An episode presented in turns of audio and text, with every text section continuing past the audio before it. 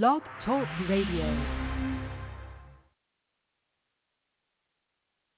Persecuted from Within, coming up next right here on The Parker J. Cole Show.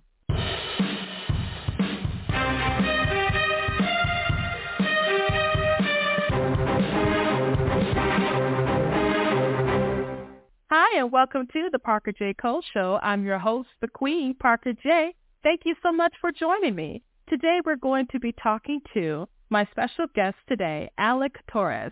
He is the former speechwriter for President Donald Trump and House Republican leader Kevin McCarthy and has ghostwritten for cabinet, secretaries, ambassadors, national media personalities, and business leaders. He is the co-founder of Allograph, a strategic writing communications and design firm. Today he lives with his wife and children and dogs in Texas. Alec, how you doing today? Doing great, Parker. Thank you so much for having me on. And thank you so much for taking time out of your schedule to be here with me today. I'm really excited to talk to you because I don't get a chance to talk to someone who has been so closely aligned with major leaders of our country. So this is really exciting for me.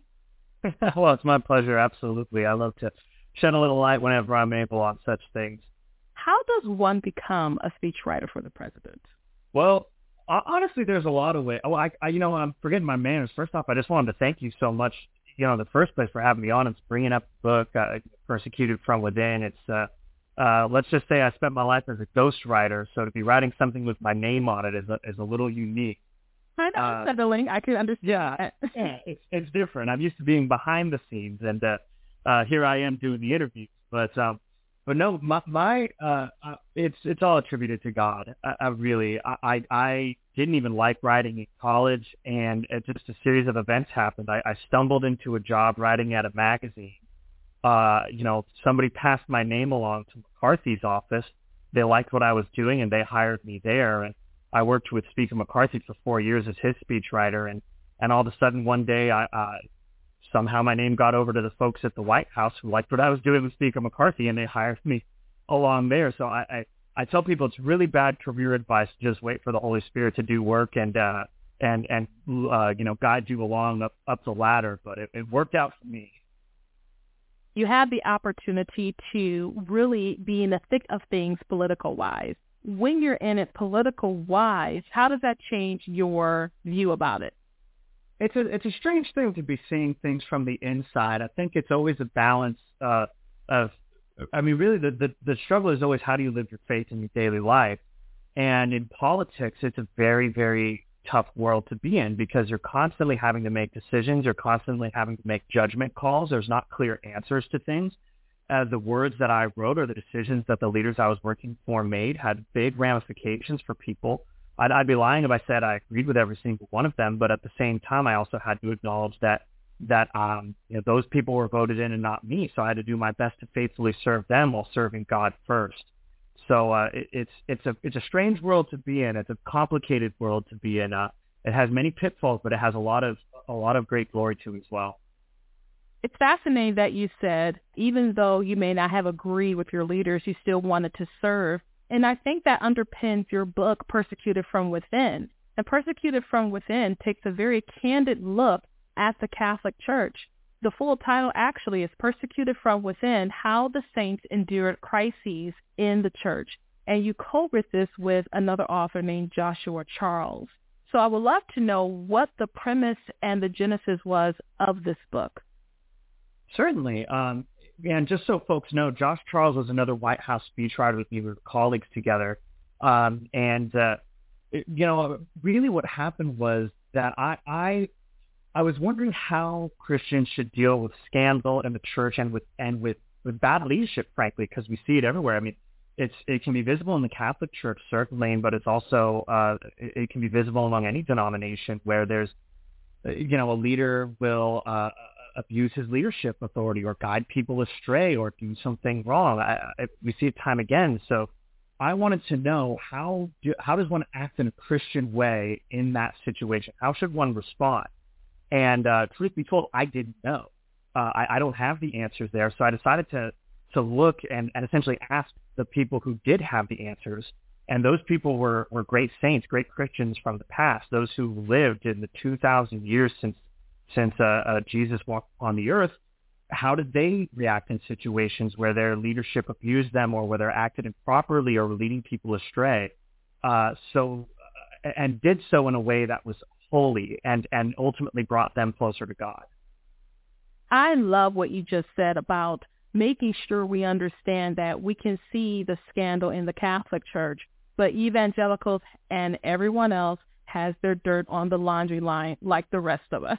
And I think that's important because when the Catholic scandals came out really in the 90s, I think I want to say late 90s, when it really became the center of attention, people were pointing fingers. And then just about 10 years later, you had all these scandals with the evangelical side of the faith here. And I'm glad that you said we all have to deal with it and we all still have to follow the Lord even when our leaders fall. And we still have to be obedient to God's word while still respecting the office of those leaders. But then there are times when you have to take a stand against bad leadership. And I believe that your book goes into that.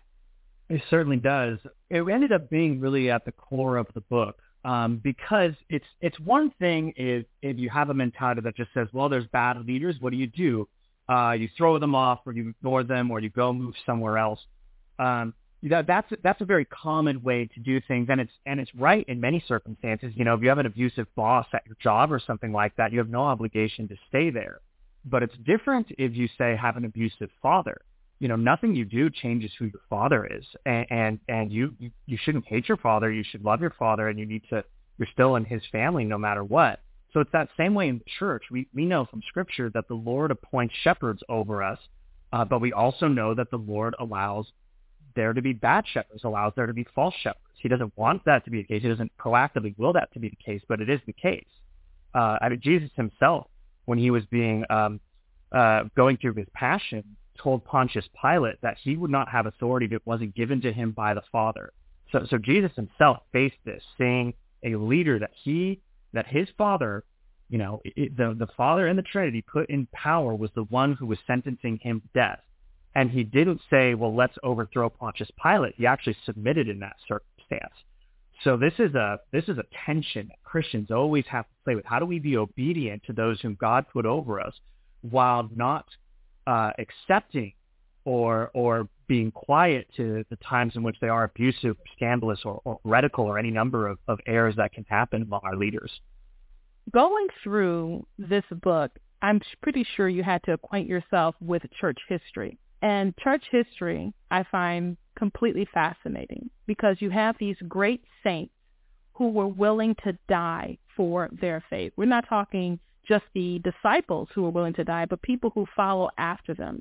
As you're going through church history, what is the criteria that you use to select the people you're going to highlight in this book? We we wanted to have a very good um, we wanted to have a very broad look at the types of people uh, uh, that at the types of situations that people could be presented with. Um, so unfortunately, it's the case that there are a lot of, of phenomenal holy Christians in, in the 2,000 years of the church's history who have been persecuted by their own leaders. So, so sadly, there wasn't a short list to deal with, but we, we decided that we wanted people stretching from the very first century of the church, uh, you know, all through the 20th century, as close as we could get to today, covering, um, you know, almost every inhab- habitable continent uh, in different cultures and times. So, so to just give a flavor, you know, part of it we, we, we talk about St. Paul. Uh, we talk about uh, um, St. Athanasius, who was a bishop in the 300s. Uh, Joan of Arc, who was um, in medieval France uh, Alphonsus Liguori, who was more in the uh, Renaissance and Reformation times uh, in Italy, uh, Padre Pio in the 20th century, or Fulton Sheen in the 20th century in America. So we really wanted to stretch over time and situations and circumstances. Some of those people died. Some of them were martyred. Some of them faced other forms of persecution. They were uh, thrown away from their positions of power. They were uh, maligned uh, publicly. They had their reputations thrown aside. Some of them were restricted from doing ministry or from operating publicly. So they really faced a big gambit of, of responses to staying true to the faith. If we were to select from the many people that you highlighted in this book. And again, dear listener, this book is Persecuted from Within, How the Saints Endure Crisis in the Church. If you can name two, what were two of your favorite to really expand on as you learned about how they dealt with crises in the church?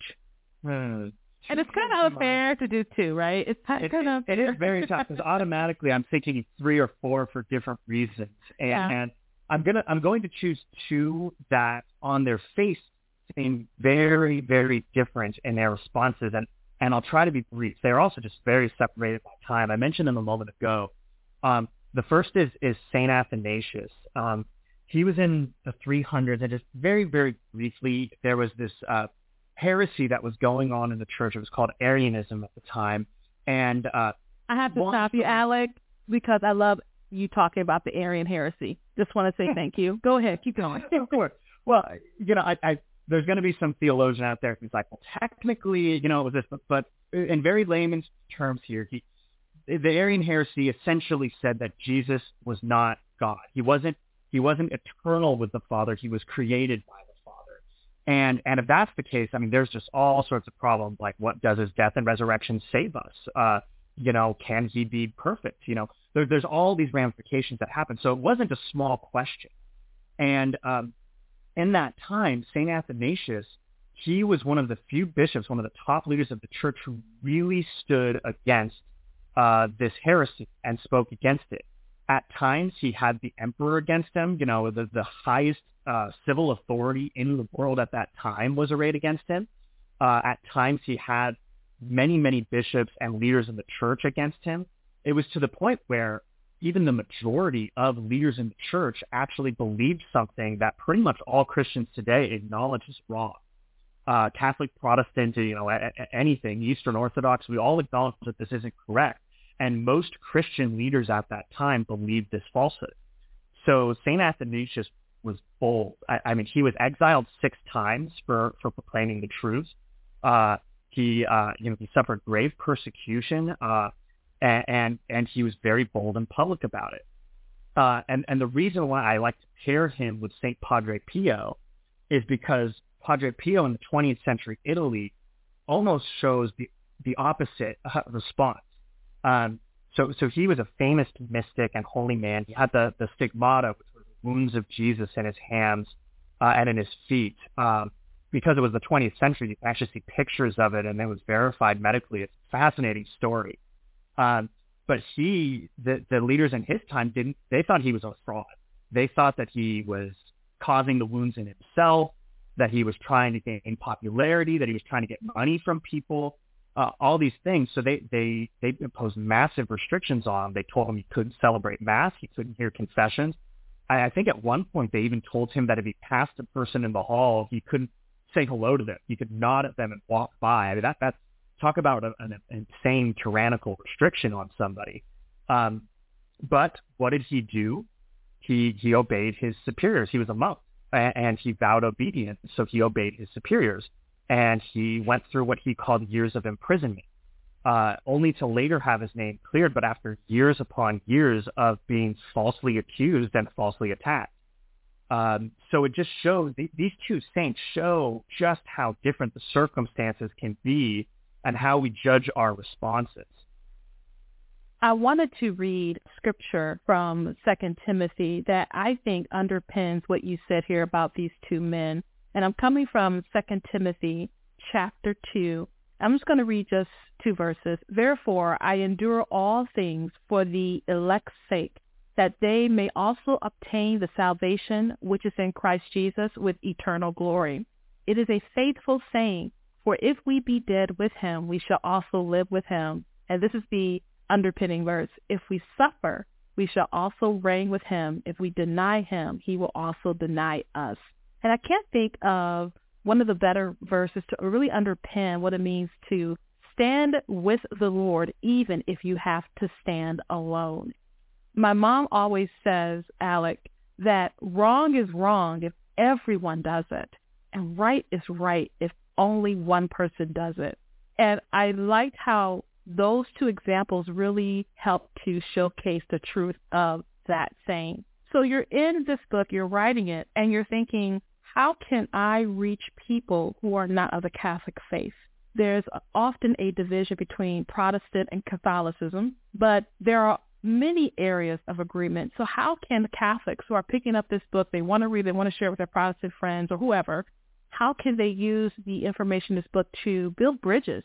It's it's a good question, uh, and it's one that was very close to the heart of, of me, and, and I can speak for my co-author as well, for Josh. Uh, we're actually both converts from Protestantism, and, and we came into the Catholic Church. Uh, I came in 2014. I think he was later in 2018 or 2019, so relatively recently in, in the grand scheme of things.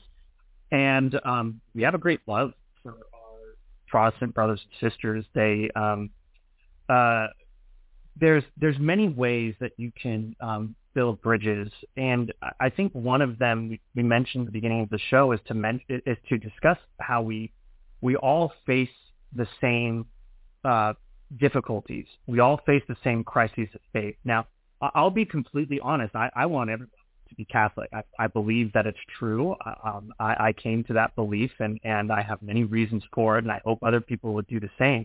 But that being said, I I would hate if my Protestant brothers and sisters became Catholic because they had a pastor or a leader in their church who who did something wrong. If that were the only reason, and they said, "Well, I just can't trust my church anymore because I have this leader that did something wrong," I would say, "Well, you're not going to be Catholic for very long because we have leaders who do things wrong too."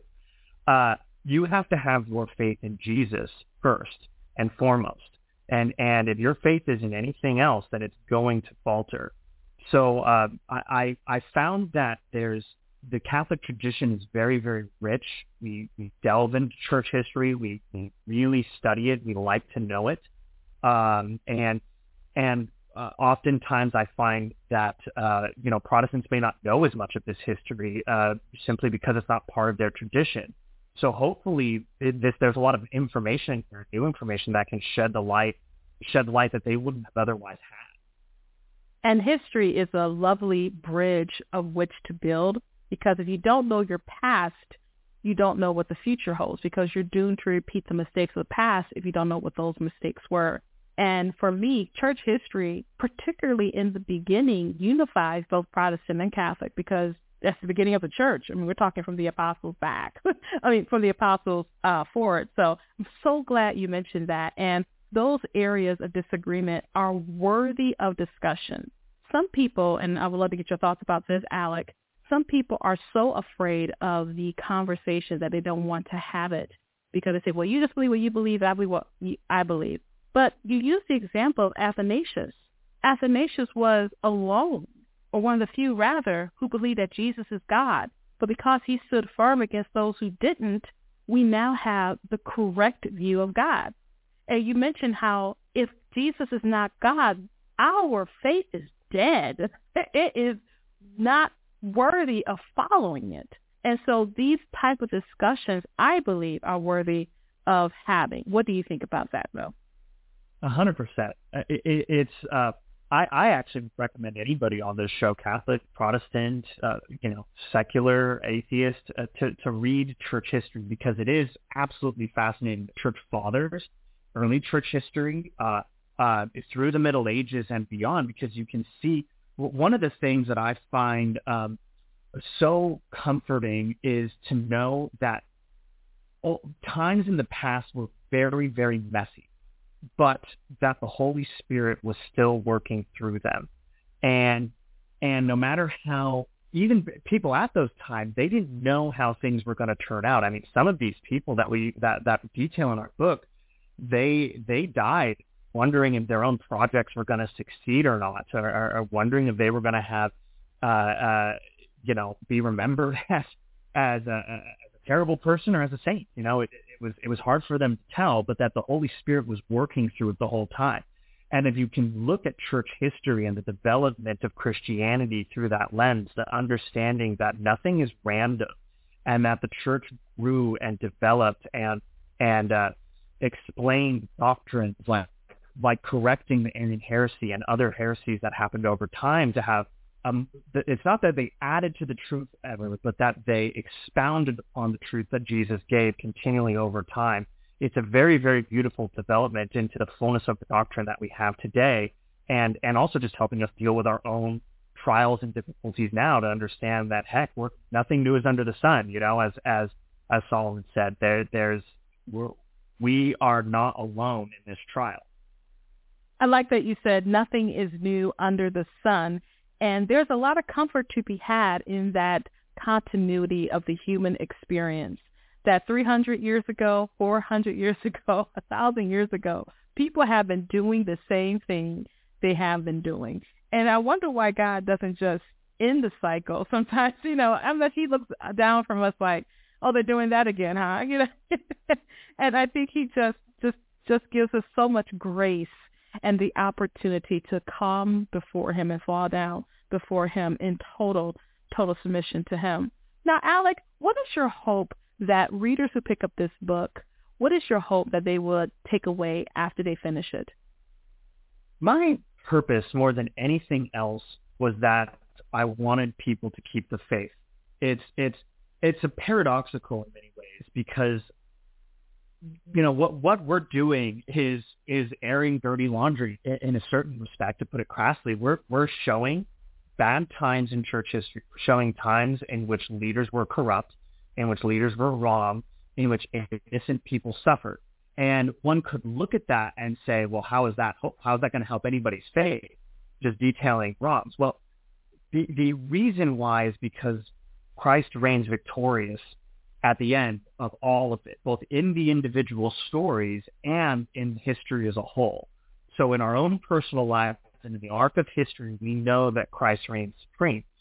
So in a way, I actually think that it's more scandalous and, and worse for people to try and sweep things under the rug and, and ignore problems uh, because it, it it doesn't allow them to experience the fullness of, of, of Christ's power and healing power in our lives in brokenness because there will be a time in which the brokenness of the world will confront us so personally and so directly that we can't sweep it under the rug, that we have to face it.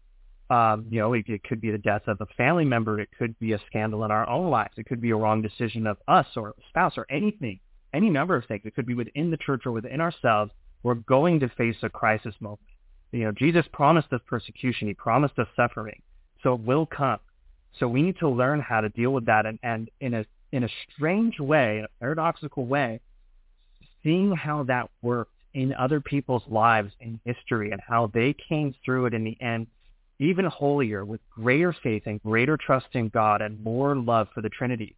Um, it's inspiring. And and it, and it, and I found people that I've spoken to this book about their their own faith is strengthened by hearing these stories, however sad and terrible they might be in in many individual circumstances or or in brief periods of time. So that's my hope for the book. I want people to be strong in their faith and when tough times come to say, I'm staying in the church. I'm not leaving the church. I will be with Jesus no matter what. I am so glad you mentioned that and I actually understood exactly what you meant when you said, I'm airing dirty laundry. How can that strengthen someone's faith? One of the examples I believe Frank Turek uses when he talks about Christianity and the truth of Christianity is that we don't hide our dirty laundry. We shouldn't anyway. I don't say you have to be completely transparent with everyone that you meet, but we don't hide our dirty laundry. Even the faith, the disciples, they were not the best examples of the faith before Jesus rose from the grave. You know, they all scattered. They they left him alone. And then when it came back, guess what? He empowered them, imbued them rather with the Holy Spirit to do the great work that he had for them. And I like that you also said if you don't talk about these things, you're going to have to face them anyway. As someone told me, reality will catch up with you and you have to deal with it.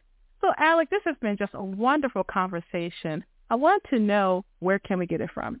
The best place to find it is at Sophia Institute Press. Um, I, I, recommend people look it up there.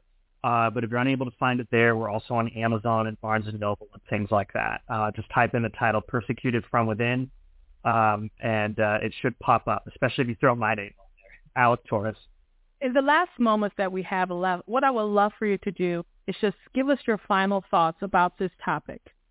Well, you know, you're asking me to. I, I felt like I had such an eloquent ending at the answer there, so it's hard for me to top it. But uh, you know, I, I actually, I, I wouldn't mind if you don't mind. I wouldn't mind if you pray for us. Just pray for those who are hurt by things in the church, and pray for those who have been uh, really persecuted by the church in many ways and have lost their way. I would love for you to pray for those. Would you mind doing that?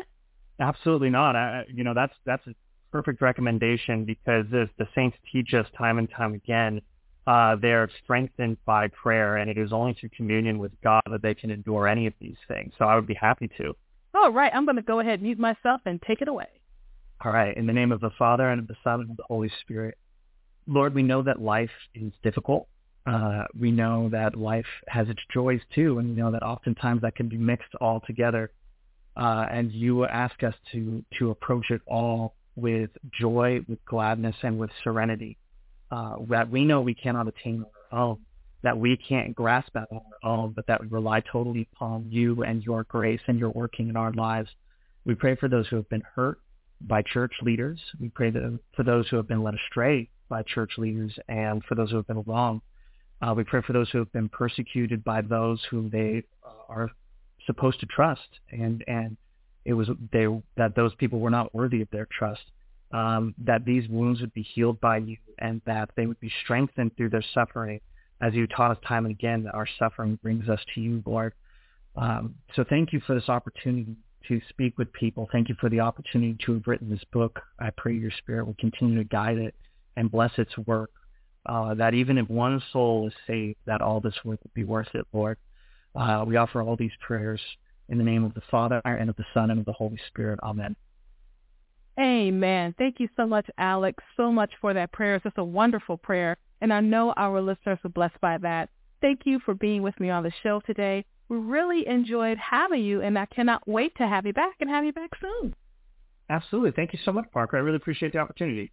And we were talking today to Alex Torres. He is the author, or rather co-author of the book Persecuted from Within, How the Saints Endured Crises in the Church. And this book is going from a Catholic perspective but I'm pretty sure anyone looking to grow their faith despite the difficulties they may have with church scandal, church, church hurt, and other things will find this beneficial to them. So go ahead, pick up your copy today, available on Amazon.com, at Sophia Institute, or wherever books are sold. Thank you so much for joining me for this edition of the Parker J. Cole Show. You have a wonderful, absolutely glorious, blessed day, and God bless.